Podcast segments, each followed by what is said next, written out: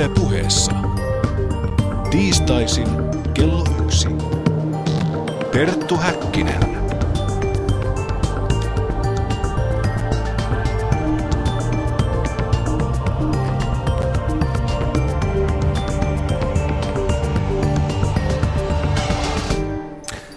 Oikein vuotokasta päivää, lämpimästi tervetuloa tämänkertaisen päänavauksemme pariin. Minä olen Perttu Häkkinen.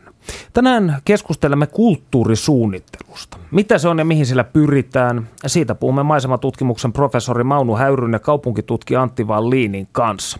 Panu Hietaneva puolestaan haastattelee kulttuurihistorioitsija Silja Lainetta, jonka väitöskirja pilvenpiirtäjä kysymys, urbaani mielikuvitus ja 1920-luvun Helsingin ääriviivat käsittelee Helsingin pilvenpiirtäjien rakentamista kansallisena kysymyksenä.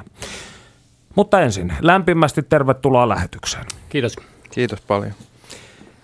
Lähdetään perusasioista liikkeelle. Mitä kulttuurisuunnittelu on? Kulttuurisuunnittelu on tämmöistä vahvasti osallistavaa kaupunkikehittämistä, jossa sitten myöskin lähdetään tämmöisestä laajasta kartoittavasta tiedonkeruusta liikkeelle, eli pyritään luomaan tämmöinen mahdollisimman perinpohjainen tilannekuva ennen kuin lähdetään niin kuin valitsemaan ratkaisuja tai rakentamaan tämmöisiä strategisia linjauksia. Miten, Antti, allekirjoitatko tämän Maunun formuloinnin? Kyllä, ehdottomasti, ja tämmöinen poikkihallinnollinen näkökulma sitten kehittämiseen myös, että näin. No, juuri eilen muutama päivä sitten Helsingin Sanomissa todettiin, kuinka vuonna 2003 taantuva Hull äänestettiin Britannian kurjimmaksi paikaksi asua. Vuonna 2017 se on puolestaan Britannian kulttuurikaupunkia voimansa tunnossa. Ja Helsingin Sanomat jatkaa artikkelia sanoen, kulttuuri tekee kaupungista kivan paikan asua, mikä tuo osaajia. Osaajien perässä seuraavat sijoitukset ja yritystoiminta. Niin onko Hull esimerkki onnistuneesta kulttuurisuunnittelusta vai onko tässä taustalla kulttuurisuunnitteluprosessia laisinkaan? Miten näet? Mä en tiedä, millä nimikkeellä tätä Hullin prosessia on viety eteenpäin, että siinä voi olla tällaisia kulttuurisuunnittelullisia elementtejä tai sitten se voi olla puhdasta tällaista niin sanottua luova kaupunki kulttuurikehittämistä. Nyt kuitenkin niin kuulostaa, ainakin tämä Helsingin Sanomien formulointi kuulostaa siltä, että siellä on menty semmoisella niin luova kaupunkikonseptilla, jossa nähdään, että kulttuuri toimii vipuna niin kuin asioiden korjaamiseksi, kaupungin kilpailukyvyn parantamiseksi ja tällaisten osaajien houkuttelemiseksi. Ja tämähän palautuu tuon Richard Floridan ajatuksiin luovasta luokasta ja sen avainasemasta tässä niin kuin kaupunkien välisessä kilpailussa. Tämä on sellainen niin kuin vähän ongelmallinen asia. Florida itsekin on nimittäin päätynyt siihen, että tämä luovan luokan houkutteleminen ja sen niin kuin viihtyvyyden parantaminen voi nostaa kaupunkien asemaa, se voi parantaa imagoa ja se voi parantaa taloutta, mutta se lisää eriarvoisuutta. Se ei niin kuin tavallaan ratkaise kuin osan tästä ongelmasta. Mitä mieltä Antti on tästä? Joo, en ole myöskään tutustunut tähän, mutta mielenkiintoista ja on kyllä erittäin järkeä käypää, että nykyään niin kuin tuo teollistuminen, että se ei ole enää se talouden moottori pelkästään, vaan että tämmöiset kulttuuriset tekijät nousee myöskin niin kuin erittäin tärkeäksi tämmöisessä niin kuin lisäarvotuottamisessa. Sinä, Maunu, toteat, että kaupunkien kehittäminen muuttuvissa tilanteissa ei enää onnistu yksin sektoreiden työnjaon ja ylhäältä ohjauksen varassa, vaan tarvitaan vaihtoehtoisia toimintatapoja näiden rinnalle. Millaisia nämä vaihtoehtoiset toimintatavat sitten ovat luonteeltaan? Siis kaupungit on tämmöisessä tilanteessa, että sekä globaali kehitys että sitten tämmöinen niin kuin alueiden väliset erot, niin ne on repeämässä. Tavallaan niin kuin kaupungistuminen jakaa paikkoja tämmöisiin niin kuin voittajiin ja häviäjiin. Paikkojen sisällä tapahtuu eriarvostumista. Niin kuin äsken todettiin, kulttuuri voi olla eriarvostava tekijä, mutta siellä voi olla muitakin tekijöitä, jotka vaikuttavat esimerkiksi siihen, että vanhat asuinalueet saattaa joko muuttua tällaisiksi halutuiksi tai sitten ne saattaa muuttua tällaisiksi tantuviksi alueiksi, joihin kukaan ei kiinnitä enää huomiota. Tämän tapaiset repeämät luo tarvetta kulttuurisuunnittelulle ja sen kaltaisille menetelmille. Nyt me ollaan julkaistu tästä kulttuurisuunnittelusta kirjaa ja se kiinnostaa meitä sen takia, että se on tämmöinen, niin kuin, siinä pyritään tällaiseen niin kuin kokonaisvaltaiseen näkemykseen, että näitä repeämiä tapahtuu niin kuin monessa suunnassa, niitä tapahtuu pystysuunnassa tämän niin kuin ikään kuin hallinnon ja yhteisöjen osallisten välillä, niitä tapahtuu poikkisuunnassa sektorien välillä, yhteisöt itse voi olla aika silleen niin kuin ikään kuin jännitteisiä, mutta että aika usein tällaiset niin kuin menetelmät, joilla tilannetta yritetään korjata, ne kiinnittää huomiota yhteen asiaan kerrallaan. Poikkihallinnolliset menetelmät tai poikkihallinnollisen niin kuin tämmöisen vuorovaikutuksen lisääminen vaikuttaa siihen yhteen asiaan. Osallistuminen vaikuttaa sitten tähän niin kuin esimerkiksi suunnittelun ja yhteisöjen väliseen rajapintaan, mutta tässä pyritään nyt sitten siihen, että kootaan yhteen erilaisia toimintatapoja ja sovitetaan niitä niihin tilanteisiin, joita itse kullakin paikkakunnalla on, ja ne on aina jokaisella vähän omanlaisensa. Niin, kulttuurisuunnitteluhan tavataan siis jakaa kahteen päävaiheeseen, kulttuurikartoitukseen ja kulttuurisuunnittelun toteutukseen. Niin, miten nämä yksityiskohtaisesti menevät nämä prosessit? Tämä on semmoinen, siis kulttuurisuunnittelusta on olemassa, tai cultural planning on semmoinen, mitä käytetään kansainvälisesti, käytetään tuossa Ruotsissakin, mutta se on oikeastaan semmoinen niin kuin sateenvarjo, joka pitää sisällään niin kuin aika monenlaisia painotuksia, et juuri johtuen siitä, että tämä niin kuin kohde ja nämä ongelmat on monimuotoisia, niin myöskin tämä menetelmä voi saada sitten niin kuin monenlaisia hahmoja ja sen painotukset riippuu myöskin vähän siitä, että kuka siitä nyt sitten on milloinkin vetovastuussa. Mutta että yleisesti jaetaan kahteen osaan, eli lähdetään liikkeelle tosiaan tämmöisestä niin kuin hyvin laajasta kartoituksesta, jolla yritetään ikään kuin ei pelkästään saada selville niitä ongelmia, mitä jollakin alueella on, vaan ylipäätään sitä, että minkälainen tämä alue ja siinä niin kuin asuvat ja toimivat yhteisöt on. Tämä on ikään kuin välttämätöntä, jotta pystytään tekemään tällaisia operationaalisia päätöksiä tai strategisia linjauksia, että me ei faktisesti, juuri siitä johtuen, että nämä tilanteet muuttuu nopeasti, yksittäisten kaupunkien, yksittäisten asuinalueiden asema tämmöisessä niin kuin valtageometriassa, niin se saattaa heilahdella kauhean niin kuin nopeasti, niin sen perässä ei pysytä ilman tällaista niin kuin kokoavaa tietoa, ja yksi sektori, kuten kulttuuritoimi tai kaupunkisuunnittelutoimi, niin se ei yksin pysty tavallaan niin kuin hahmottamaan sitä tilannetta kokonaisuudessaan. Sen takia tarvitaan kulttuurikartoitusta. Tämä toinen osa sitten taas on niin kuin pelkkä kulttuurikartoitus ilman, että se johtaisi mihinkään niin kuin toimenpiteisiin, niin se on ikään kuin kasa papereita, yksi raportti muiden joukossa. Vasta sitten, kun se niin kuin sen perusteella nyt sitten tehdään joku toimenpideohjelma, jolla on erilaisia nimiä. Sitä voidaan kutsua tämmöiseksi niin kuin kulttuurisuunnittelun toteuttamiseksi tai kulttuurisuunnitelmaksi, cultural plan, tämmöistä nimeä on käytetty esimerkiksi tuolla Chicagossa. Niin se on ikään kuin sitten se, jolla tämä, niin kuin, nämä havainnot, tulokset, löydetyt ongelmat ja resurssit, niin ne tulee nyt sitten ikään kuin huomioiduksi sekä hallinnossa että sitten näiden niin kuin kaupunkilaisten asukkaiden arjessa. No Antti, sinä olet tutkinut Porin Sampolan lähiön kulttuurista muutosta, niin mitä sinä tarkkaan ottaen tutkit ja millä keinoin? Joo, me lähdettiin tässä kanssa yhdessä Suvi Rosendallin kanssa keräämään laaja-alaisesti tietoa tuosta Sampolan kulttuurista, millaista se oli silloin, kun tämä kyseinen lähiö rakennettiin, ja niistä päivistä sitten tähän nykyaikaan ja miten tämä niin kuin lähiön kulttuuri suhteessa muuhun yhteiskuntaan on muuttunut. laaja-alaisesti käytettiin erilaisia aineistoja. Millainen paikka Sampola sitten on?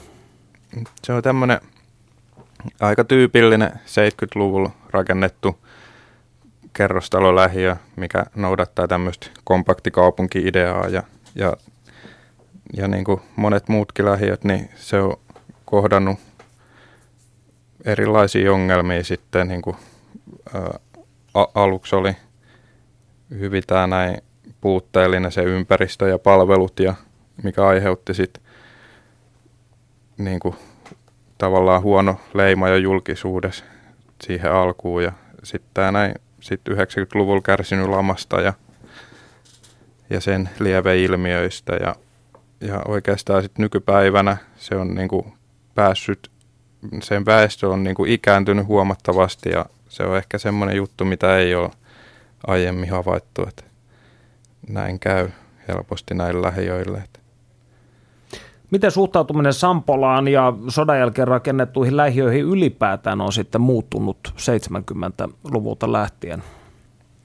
Joo, toi lähiö on mielenkiintoinen nimenomaan siinä mielessä, että se kuvaa hyvin tätä Suomen muutosta. Ja tää, että silloin 70-luvulla, kun näitä lähiöitä rakennettiin, niin se oli niinku semmoinen modernisaatiosymboli, että pelasti niinku, tai paransi huomattavasti työväen niinku asuinoloja jostain, että niinku, et se oli niinku todella huikea se muutos ihmisten elämiseen, mutta sitten hyvin nopeasti se niinku keskustelu kääntyi, että se nopea rakentaminen johti siihen, että tingittiin muun muassa ympäristölaadusta ja palveluista, ja sitten lisäksi se, niin kuin se muutos suomalaisten elintapoihin oli niin merkittävä, että piti yhtäkkiä totutella niin kuin anonyymiin kaupunkimaiseen elämään, niin sitten se aiheutti semmoista kritiikkiä myöskin, ei pelkästään tutkijoiden ja toimittajien suunnalta, vaan myöskin asukkaiden suunnalta.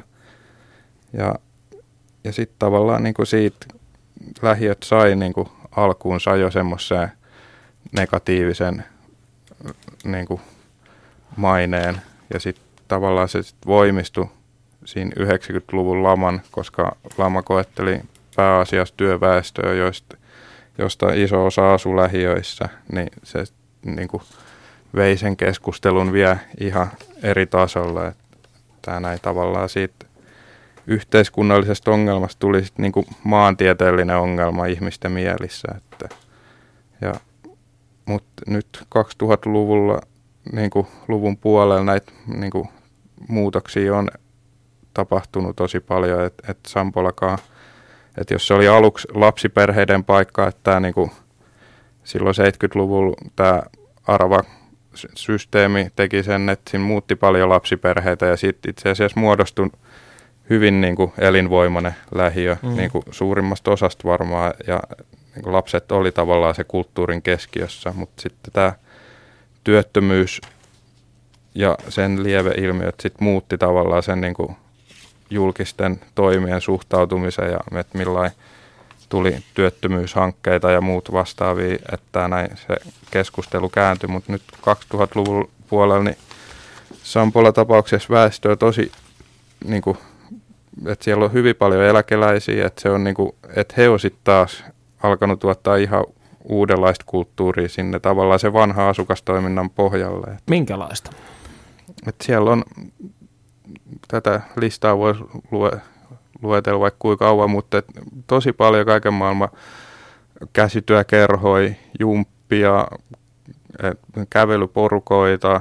He järjestää paljon tämmöisiä monta kertaa vuodessa niin kuin asuinalueen tasoisia teemapäiviä, ja se niin kuin, että siitä niinku he toimii tosi niinku monella tasolla niinku sen asuinalueensa hyväksi ja sen tekemiseksi parhaaksi mahdolliseksi heidän näkökulmastaan.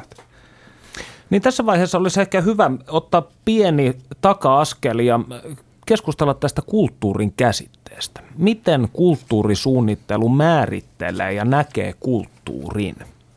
Kulttuuri pyritään näkemään kulttuurisuunnittelussa laajasti sen takia, että tämmöinen perinteinen kulttuurikehittäminen, joka on perustunut institutionaaliseen kulttuurin määrittelyyn, taiteeseen tai taidelaitoksiin tai sitten tällaiseen tuettuun kulttuuritoimintaan, niin se kohtaa nämä niin kuin paikalliset todellisuudet vinoutuneesti.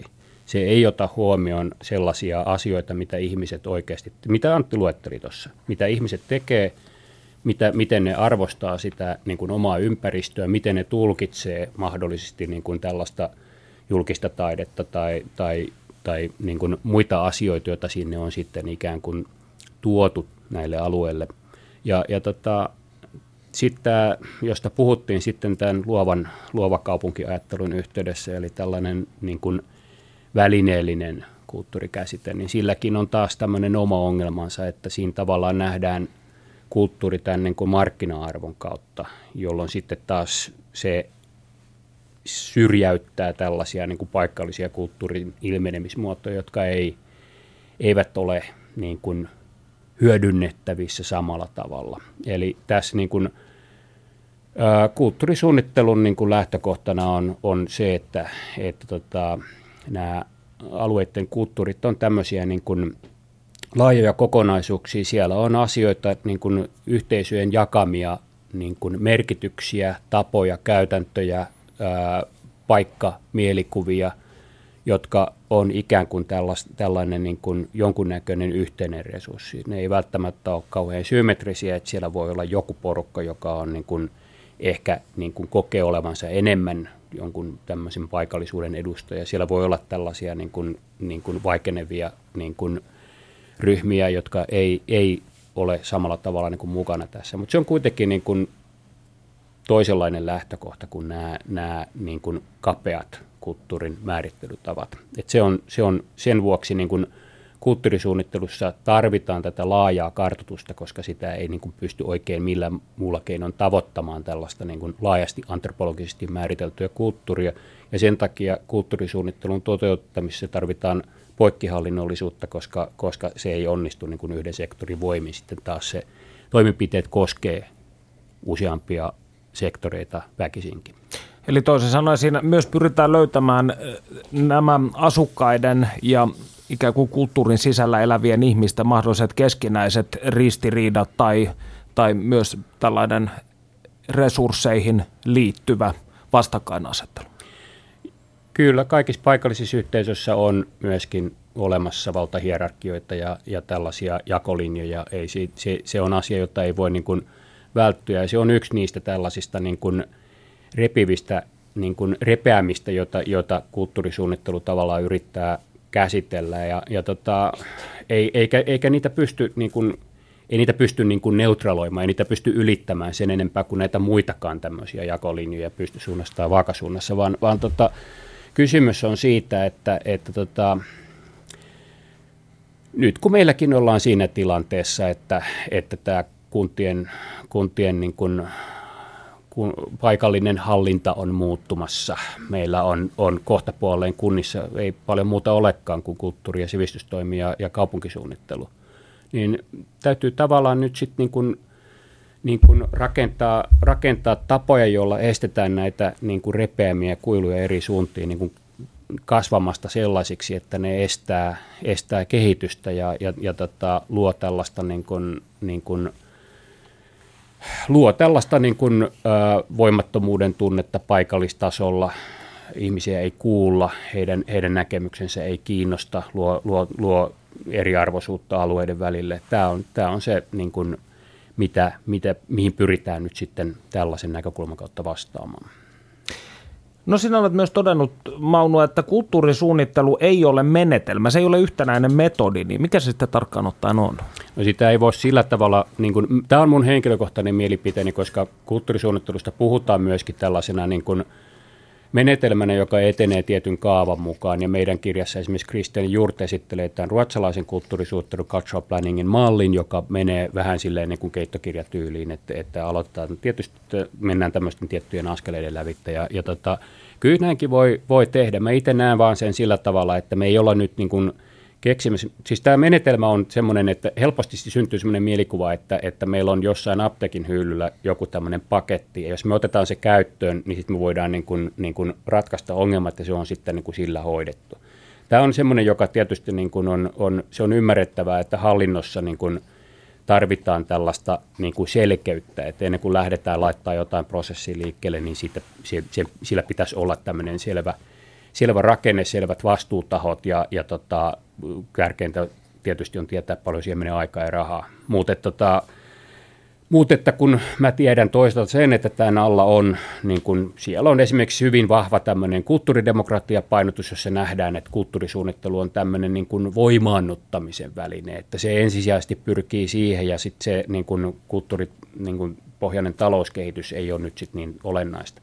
Ja sitten meillä on tämä tämmöinen Charles Landry-tyyppinen, niin kun joka sitten myöskin kulkee kulttuurisuunnittelun nimellä, mutta jos lähdetään nimenomaan siitä, että kehittämällä elinvoimaisuutta kulttuurin avulla me saadaan sitten nämä hyödyt jotenkin silleen niin kuin valumaan sinne niin kuin koko yhteisöön, niin tavallaan niin kuin näistä ei saa sellaista yhtä reseptiä, joka pätisi one size fits all -tyyliin kaikkialle.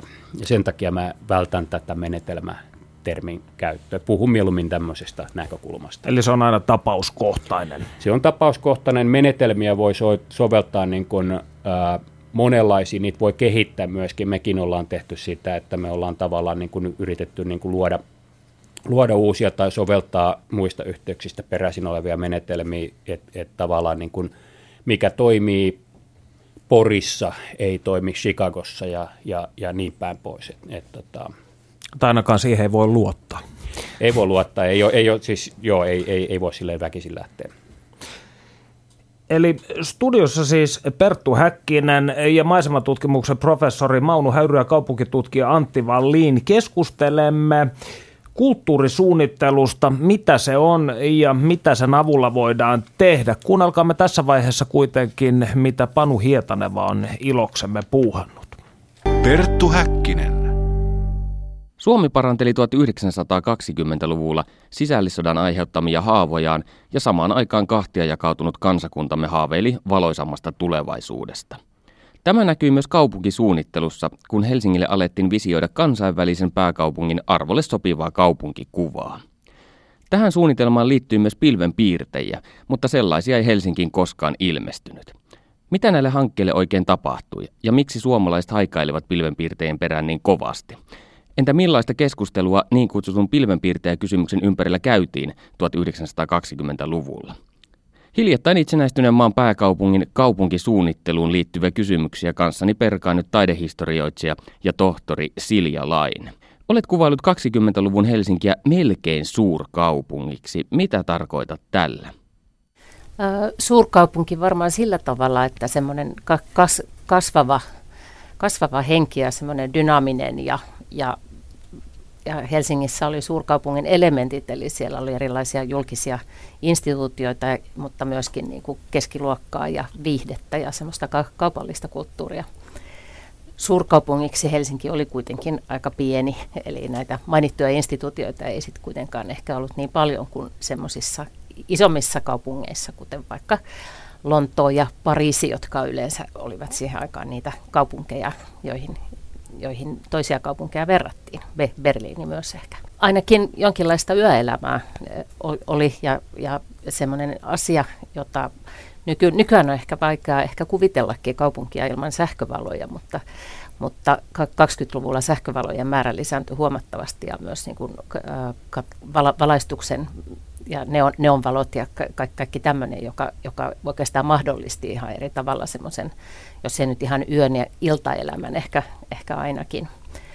Kansainvälisyydestä en ole ehkä aivan niin varma, kuin se oli ehkä jossain määrin tämmöinen niin kuin elokuvaan ja populaarikulttuuriin liittyvää kansainvälisyyttä, mutta aika harvalla loppujen lopuksi oli mahdollisuutta matkustaa ja toisaalta Suomen irrottautuminen Venäjästä oli sulkenut rajan sinne idän suuntaan, että tietyllä tavalla sieltä tulevat vaikutteet jäi nyt tulematta.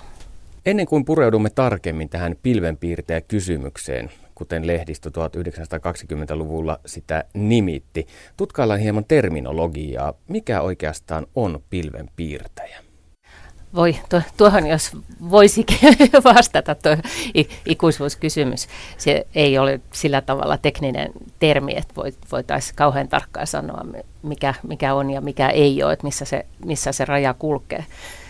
Mutta tietyt teknologiset innovaatiot oikeastaan mahdollistivat 1800-luvulta lähtien sen korkeamman rakentamisen, ja tähän liittyy esimerkiksi hissit. Hissi on aika välttämätön, niin kuin voi kuvitella, ja erilaiset teräsrakentamiseen liittyvät innovaatiot. Onko teillä tutkijoilla tapana määritellä pilvenpiirtäjän korkeus tai kerroslukumäärä? En tiedä, onko se tutkijoiden määriteltävissä niinkään, että se on yleensä aikalaiset on sitä sitten eri tavalla, eri aikoina erilaisia korkeita taloja on nimetty pilvenpiirtäjiksi, että Suomessa vähän matalampikin rakennus on saanut tuon epiteetin. Maailmalle on rakennettu korkeita rakennuksia jo ennen pilvenpiirtäjiä, ja oletkin kirjoittanut, että tornit ja pilvenpiirtäjät ovat rakennushistoriallisesti eri ilmiöitä. Mitä tarkoitat tällä?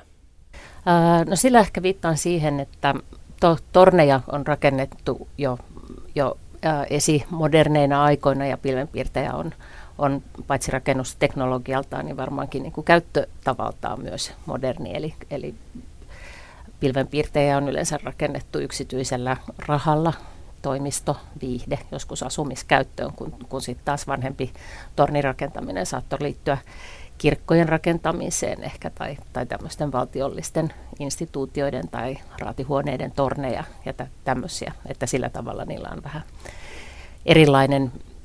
erilainen historia, ja ehkä voi ajatella, että pilvenpiirtäjät ikään kuin haastaa tämmöisten perinteisten instituutioiden aseman ja näkyvyyden kaupunkitilassa ja tuo semmoisen yksityisen siihen näkyviin.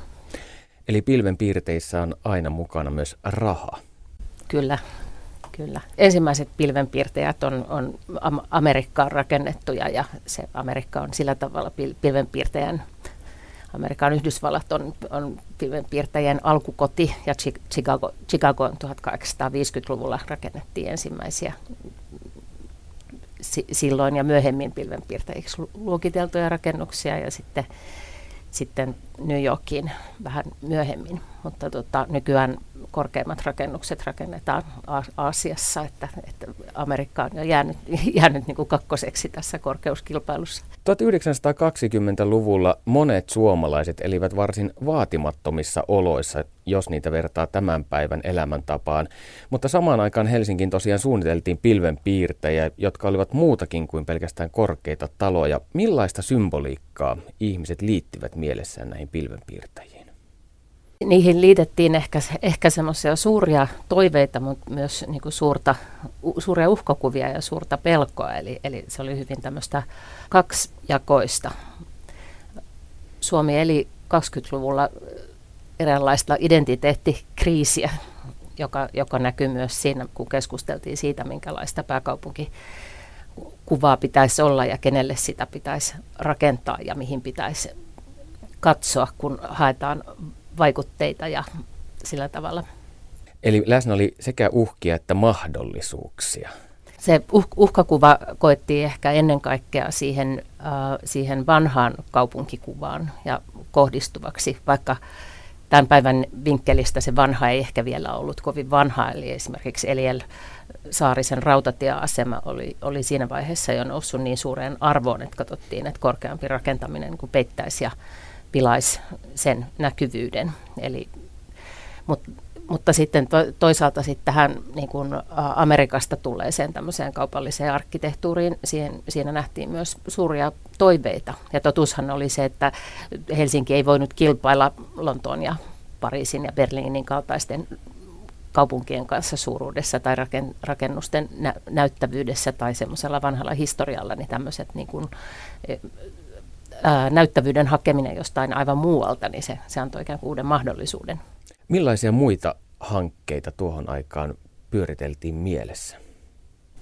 No niitä oli paljon kaikenlaisia, mutta ehkä näitä Helsingin keskustassa nämä ihan siis Stockmann ja Torni ja tämmöiset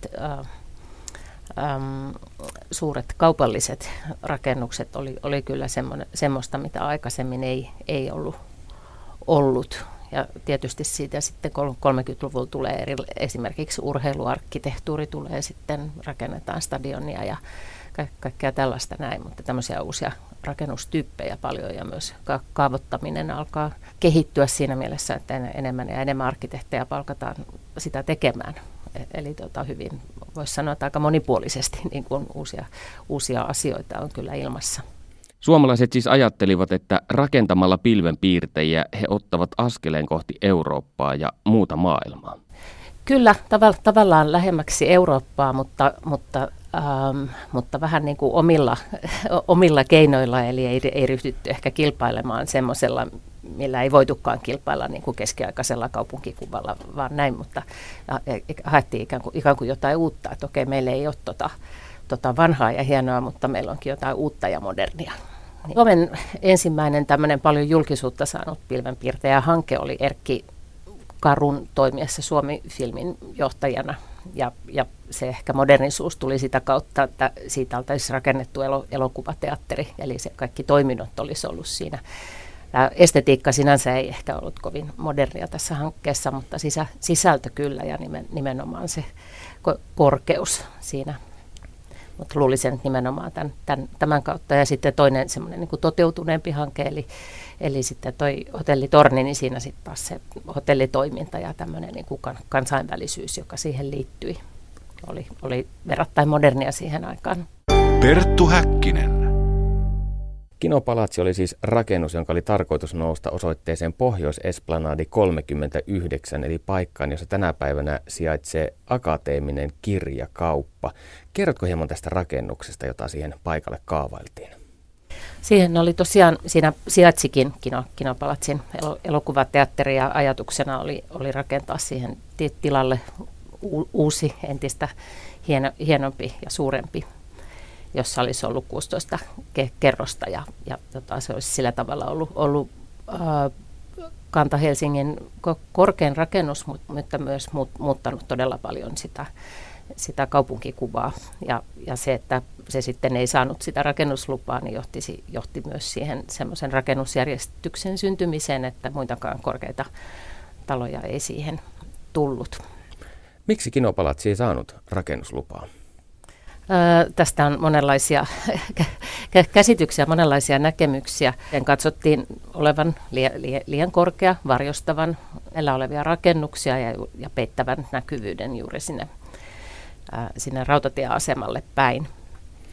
Kuinka korkeaksi sitä kaavailtiin? Se oli siis tämä 16 kerrosta.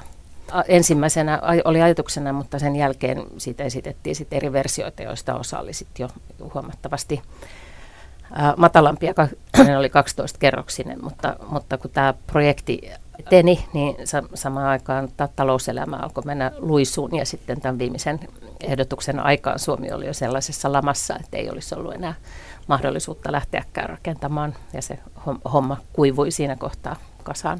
20-luvulla Helsinkiin visioiduista rakennushankkeista valmistui kuitenkin hotellitorni, joka 13-kerroksisena ja 69,5 metriä korkeana rakennuksena ei täytä minun tämän päivän mielikuvaani pilvenpiirtäjästä, mutta nähtiinkö se 20-luvulla sellaisena?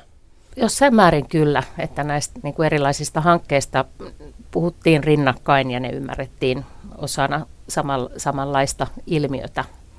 Eli kyllä vaan. Eli 20-luvulla suomalaiset olivat ylpeitä, että meillä on nyt ensimmäinen pilvenpiirtäjä. Kyllä, tai sehän rakennettiin tai valmistui sitten 30-luvun puolella, jolloin Suomi oli jo syvässä lamassa, mutta en ole juurikaan havainnut minkäänlaista kritiikkiä sitä kohtaan, vaikka olisi voinut ehkä kuvitella, että tämmöistäkin olisi ollut, kun jos ajattelee vaikka tämän hetken tai lähivuosien Suomea, jos laman aikaan, kun monilla ihmisillä on tulevaisuuden suhteen vaikeita, tai on vaikeat oltavat ja vaikea saada töitä ja näin, niin tämmöiset niin kuin provosoivat rakennushankkeet voivat tuntua erityisen ärsyttäviltä, mutta tämmöistä mä en ole havainnut esimerkiksi vasemmistolaisissa lehdistössä tai muutakaan. Ketkä vastustivat äänekkäimmin näitä uusia rakennuksia? On ehkä vaikea sanoa, ketkä ne oli ne äänekkäimmät, koska he piiloutuivat niin usein nimimerkin taakse. Eli 20-luvulla lehdistössä alkoi myös tulla mielipidekirjoituksia, mielipidepalstoja, ja uskoisin, että tämä on yksi niistä aiheista, joka oli osana myös tätä ilmiötä nostamassa esiin. Eli hyvin, hyvin paljon nimimerkillä kirjoitettuja kirjoituksia. Millaisia argumentteja pilvenpiirtejä vastaan käytettiin? En tiedä, onko kaikkea sopivaa sanoa radiossa, mutta kielenkäyttö oli erittäin Ole hyvä vaan. Vahva. Kaupungin raiskaus esimerkiksi, ilmaisu, jota käytettiin tässä yhteydessä, ja auringon pimennys on toinen, jolla haluttiin kuvata sitä korkean rakennuksen ympäristöönsä heittämää varjoa. Ja tämän tyyppisiä, ne oli hyvin vahvoja ja sopisi melkein ehkä tämän aikakauden somekirjoitteluksi monet niistä mielipiteistä, kun sitten taas pilvenpiirtäjän puoltajat saattoi nähdä siinä semmoista ikiaikaista takapajuisuutta. Ei haluta modernisoida, ei haluta mitään uutta, halutaan kangistua vanhoihin kaavoihin. Ja siinä jonkun verran ehkä tuli tämmöiset kielikysymykset myöskin. Et siinä Kinopalatsin kohdalla se tilanne oli se, että tämä suomenkielisen yrittäjän elokuvateatteri olisi kirjaimellisesti luonut varjon Svenska teatterin päälle, ja tähän usein viitattiin. Pilvenpiirtäjäkysymys vaikutti tietenkin helsinkiläisten elinpiiriin suoraan, koska he asuivat Helsingissä, mutta mikä oli tilanne maakuntien suhteen? Vaivasivatko ihmiset siellä päätään tällä asialla? Ja kuinka paljon, sitä emme ehkä koskaan saa tietää, hymyilevätkö he vähän vai paljon tälle asialle, mutta pilvenpiirtäjä kuvasto oli kyllä tuttua joka paikassa, koska pilvenpiirtäjä on yksi kuvatuimpia rakennuksia ja ilmiöitä niin kuin oikeastaan koko 1900-luvun alun lehdistössä ja elokuvissa, ja tämmöiset lehdet ja elokuvat, joita luettiin myös maaseudulla ja maakunnissa, niin tulivat kyllä tutuksi.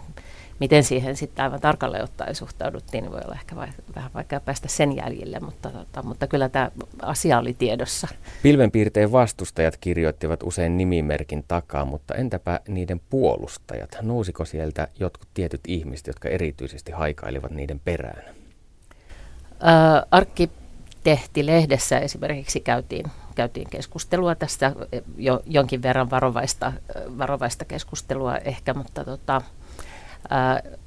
ehkä tämä kysymys ei sillä tavalla kuitenkaan henkilöitynyt, ja ihmiset saattoi myös muuttaa mielipidettään sen keskustelun aikana. Mutta uskoisin, että 20-luvulla aika moni arkkitehti joutui miettimään suhtautumistaan tämmöiseen uuden tyyppisiin rakennuksiin ja uuden tyyppiseen arkkitehtuuriin, koska nousukaudella semmoisia tehtäviä tuli vastaan monelle arkkitehdille. Monet näistä ei tämän nopeasti tulleen laman takia koskaan valmistuneet, eikä niitä ehkä sitten saatu tehdyksi, mutta erilaisia niin kuin piirustuksia ja suunnitelmia on kyllä olemassa. Perttu Häkkinen. Lämmin kiitos Panu Hietanevalle. Studiossa maisemaatutkimuksen professori Maunu Häyrynen, kaupunkitutkija Antti Wallin sekä minä, Perttu Häkkinen. Jatkamme kulttuurisuunnittelusta keskustelemista. Missä kohdin kulttuurisuunnitteluprosessi voi mennä pieleen, ja millä suureen sen menestystä on mahdollista mitata?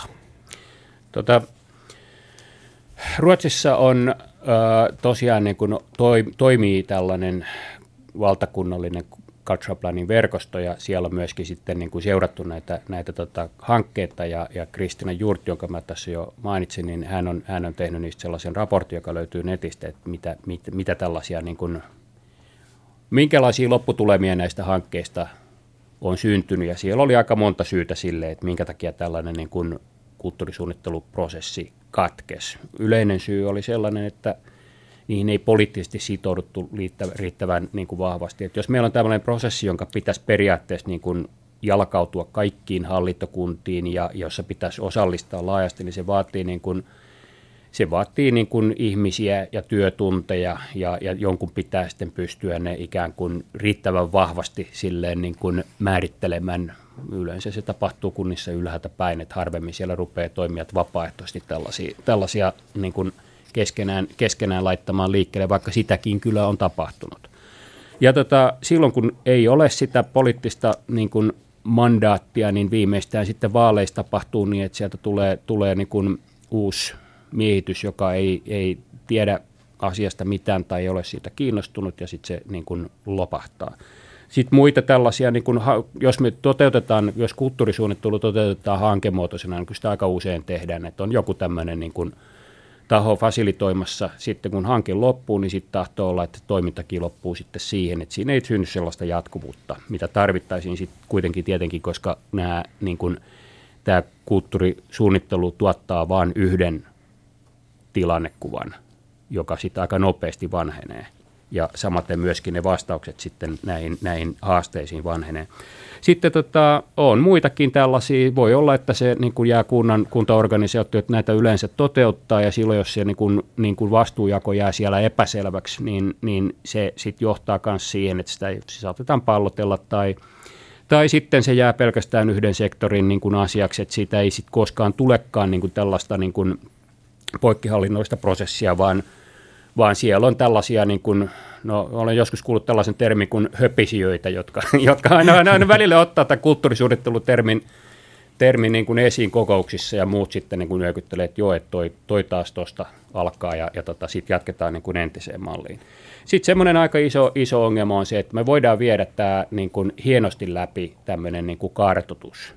Mutta sitten se ei koskaan, se saattaa johtaa johonkin strategiapaperiin, mutta se ei koskaan johda mihinkään näkyviin tuloksiin. Ja tämä on sitten varsinkin niin kun tämän osallistumisen kannalta aika iso ongelma, että jos ihmiset ei niin kun näe, että tämmöisellä niin kun paljon mainostetulla metelöidyllä prosessilla olisi mitään niin kun vaikutusta heidän jokapäiväiseen elämäänsä, niin ei ne sitten niin kun siihen kauheasti sitoudu taas sitten alhaalta päin. Ja tässä vaiheessa haluaisinkin palata Porin Sampolaan. Antti, millaisiin johtopäätöksiin kulttuurisuunnittelun kannalta Sampolan kartoitus johti?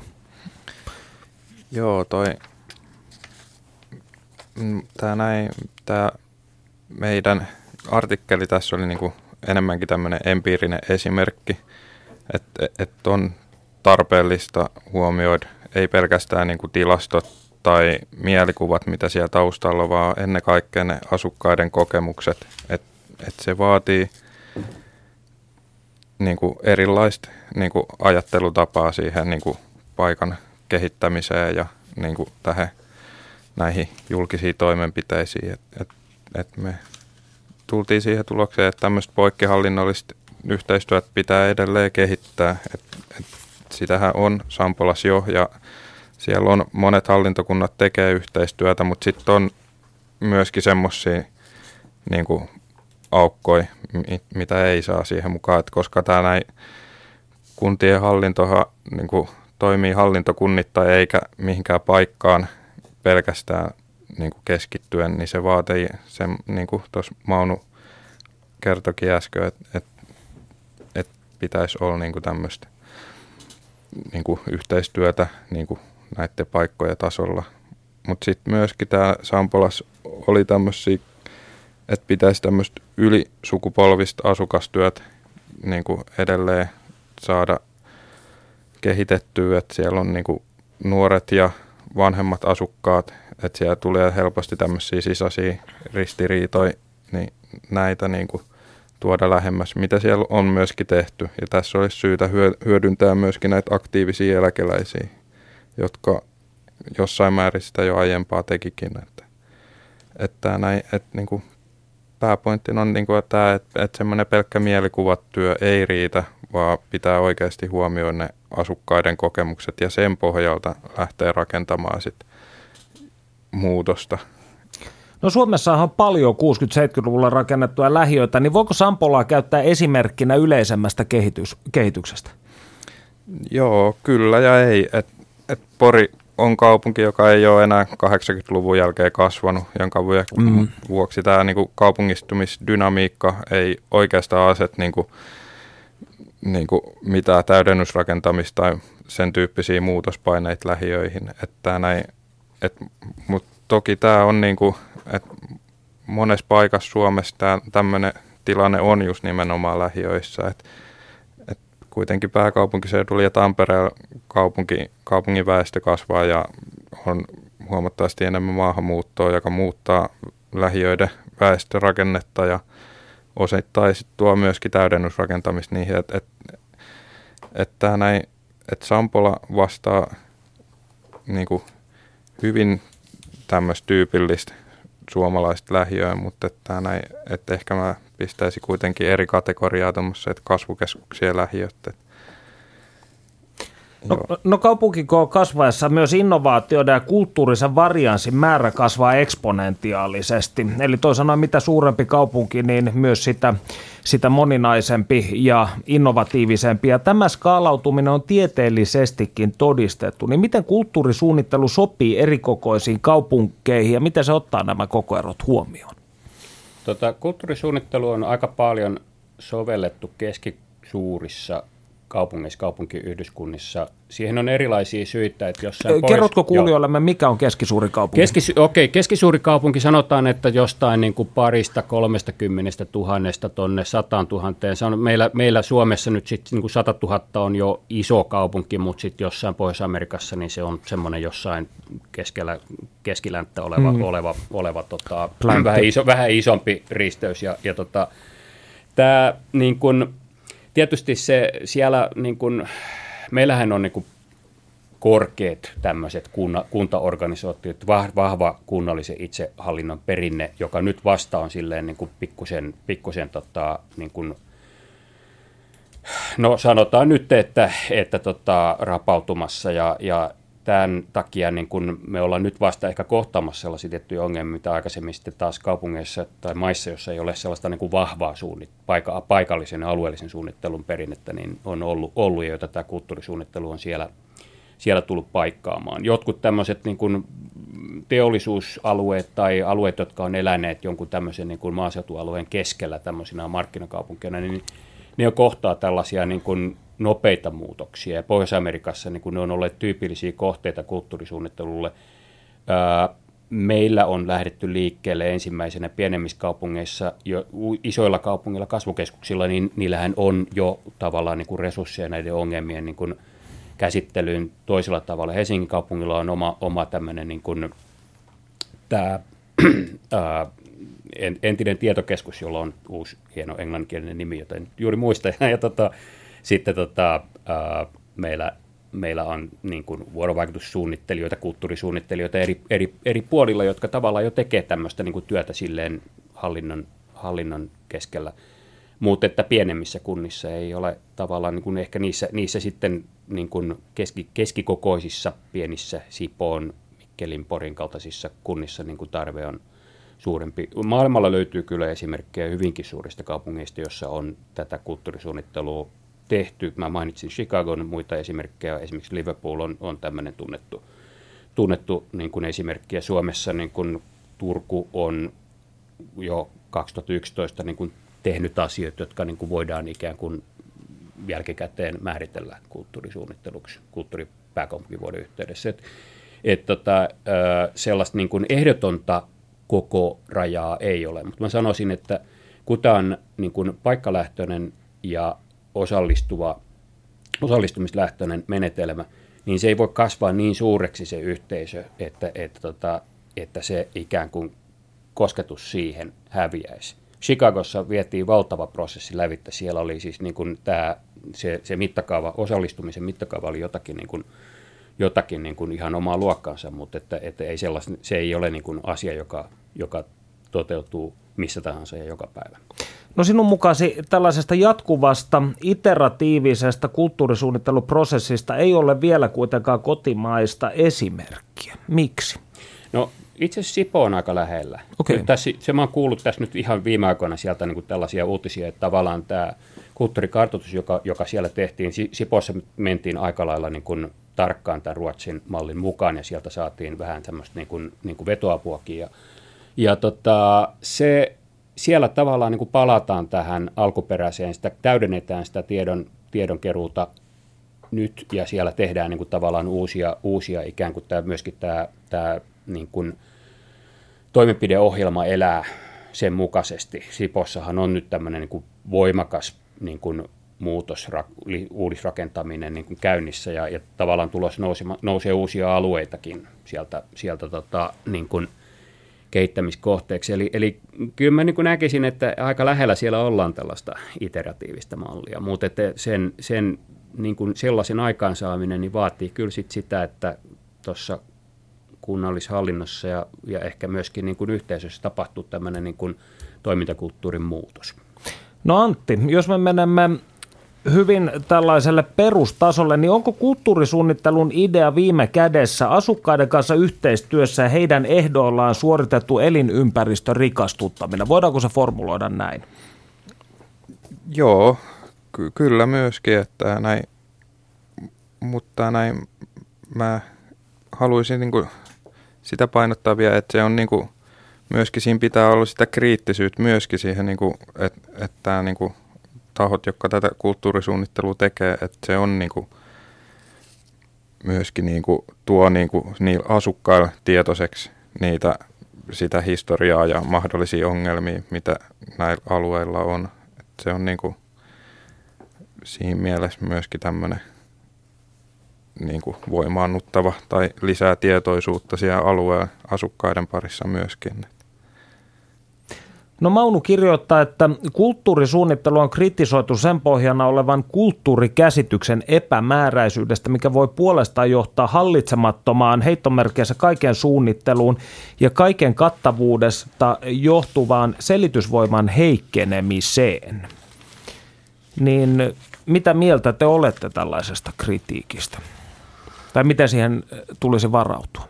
No, tämä on niin kuin tavallaan hankala tämä laaja kulttuurimääritelmä juuri sen takia, että se potentiaalisesti pitää kaiken sisällään. Siihen pitäisi varautua sillä tavalla, että kulttuurisuunnittelussa pitää kiinnittää johonkin tämä määritelmä, että pitää tavallaan olla tämmöinen niin kuin ikään kuin enemmän tai vähemmän niin kuin tietoinen käsitys siitä, että miten ymmärtää paikallisen kulttuurin ja mikä kaikki siihen kuuluu, ja että tämä niin kuin myöskin heijastuu tämä niin kuin oma artikuloitu tai tämmöinen niin kuin ääneen lausuttu kulttuurikäsitys heijastuu myöskin tässä kulttuurisuunnitteluprosessissa näissä niin kuin konkreettisissa toimenpiteissä. Että tämä on ikään kuin semmoinen, ehkä semmoinen varoitus sinne päin, että jos tätä niin sanotusti roiskimalla on lähdetty tekemään tällaisia niin kuin kulttuurisuunnitteluprosesseja, että ne on ollut tällaisia niin kuin sanotaan viikon parin harjoituksia, jossa joku tämmöinen niin kuin konsultti on niin kuin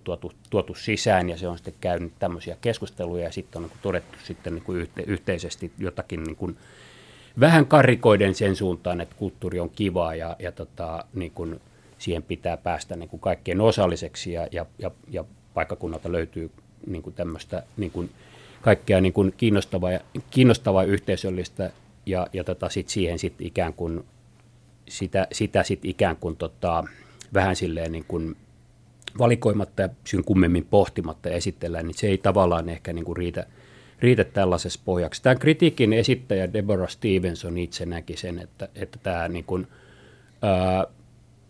tämä rikastuttaminen on riittävä tavoite. Se on ikään kuin minimitavoite kulttuurisuunnittelulle, mutta sen täytyy perustua tällaiseen niin kuin mietittyyn näkemykseen kulttuurista, jotta se toimisi.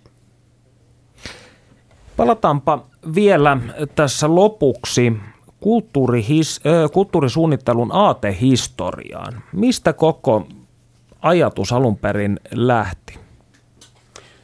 Kulttuurisuunnittelulla on monenlaisia juuria, sitä on tehty aika pitkään, silloin on ollut monta tällaista tulemista. 80-luvulla niin kun on ollut ensimmäiset esimerkit, ja Australia on se suunta, mistä niin kun on useimmiten puhutaan, että se on sieltä lähtenyt laajassa mitassa liikkeelle, mutta kauempaa löytyy sitten yhdyskuntasuunnittelun historian tämmöisistä nimistä kuin Patrick Geddes tai Jane Jacobs, heihin viitataan tällaisina niin kun, jotka on Geddes tätä tällaista niin kun hyvin laajaa niin kun osallistuvaa tiedonkeruuta on aikanaan niin kuin ikään kuin itse harjoittanut, ja Jane Jacobs taas on puhunut niin kuin tällaisesta kaupungista. No, Jane Jacobsilla on, niin kun, hänen johtaa monet polut, mutta esimerkiksi tämä niin julkisten tilojen keskeisyys siinä, että miten kaupunkeihin syntyy tämä tällainen niin kun omaleimaisuus ja yhteisöllisyys. Julkiset tilat tällaisena niin kuin tuntemattomien ihmisten kohtaamisen areenana, niin ne on häneltä peräisin. Sitten taas niin kuin kulttuurikartoitus tulee ihan toiselta suunnalta. Se tulee alkuperäiskansojen niin kuin tämmöisistä maankäyttöoikeuksien selvityksistä. Niin kuin kulttuurikartoituksen konsepti on luotu sitä varten, ja se on Unescon kautta levinnyt. Unesco on ajanut tätä tämmöistä, niin kuin Unescohan on ollut tämän laajan kulttuurikäsityksen yksi keskeinen tämmöinen niin kuin puolesta puhuja, ja se on ikään kuin sitten sieltä kautta tullut myöskin kaupunkikehittämiseen mukaan. Ja sitten tässä niin kun yhteiskehittämisessä, niin siellä on myöskin monenlaisia juuria, että tämmöinen niin kun kriittinen suunnittelun perinne, kulttuuripolitiikan tämmöinen, vaihtoehtoisen kulttuuripolitiikan erilaiset muodot, yhteisötaide on yksi tämmöinen tällä hetkellä erittäin niin kuin keskeinen alue, jossa niin kuin tavalla voidaan ajatella, että sovelletaan tämmöisiä kulttuurisuunnittelun periaatteita, ja ne on helposti niin kuin nämä kaksi näkökulmaa yhdistettävissä keskenään. Tämän tapaisia juuri sieltä löytyy. Lämmin kiitos haastattelusta Maunu Häyrynen ja Antti Wallin. Kiitos. Me palaamme asiaan taas ensi viikolla uusin kujein. Siihen saakka voikaa hyvin.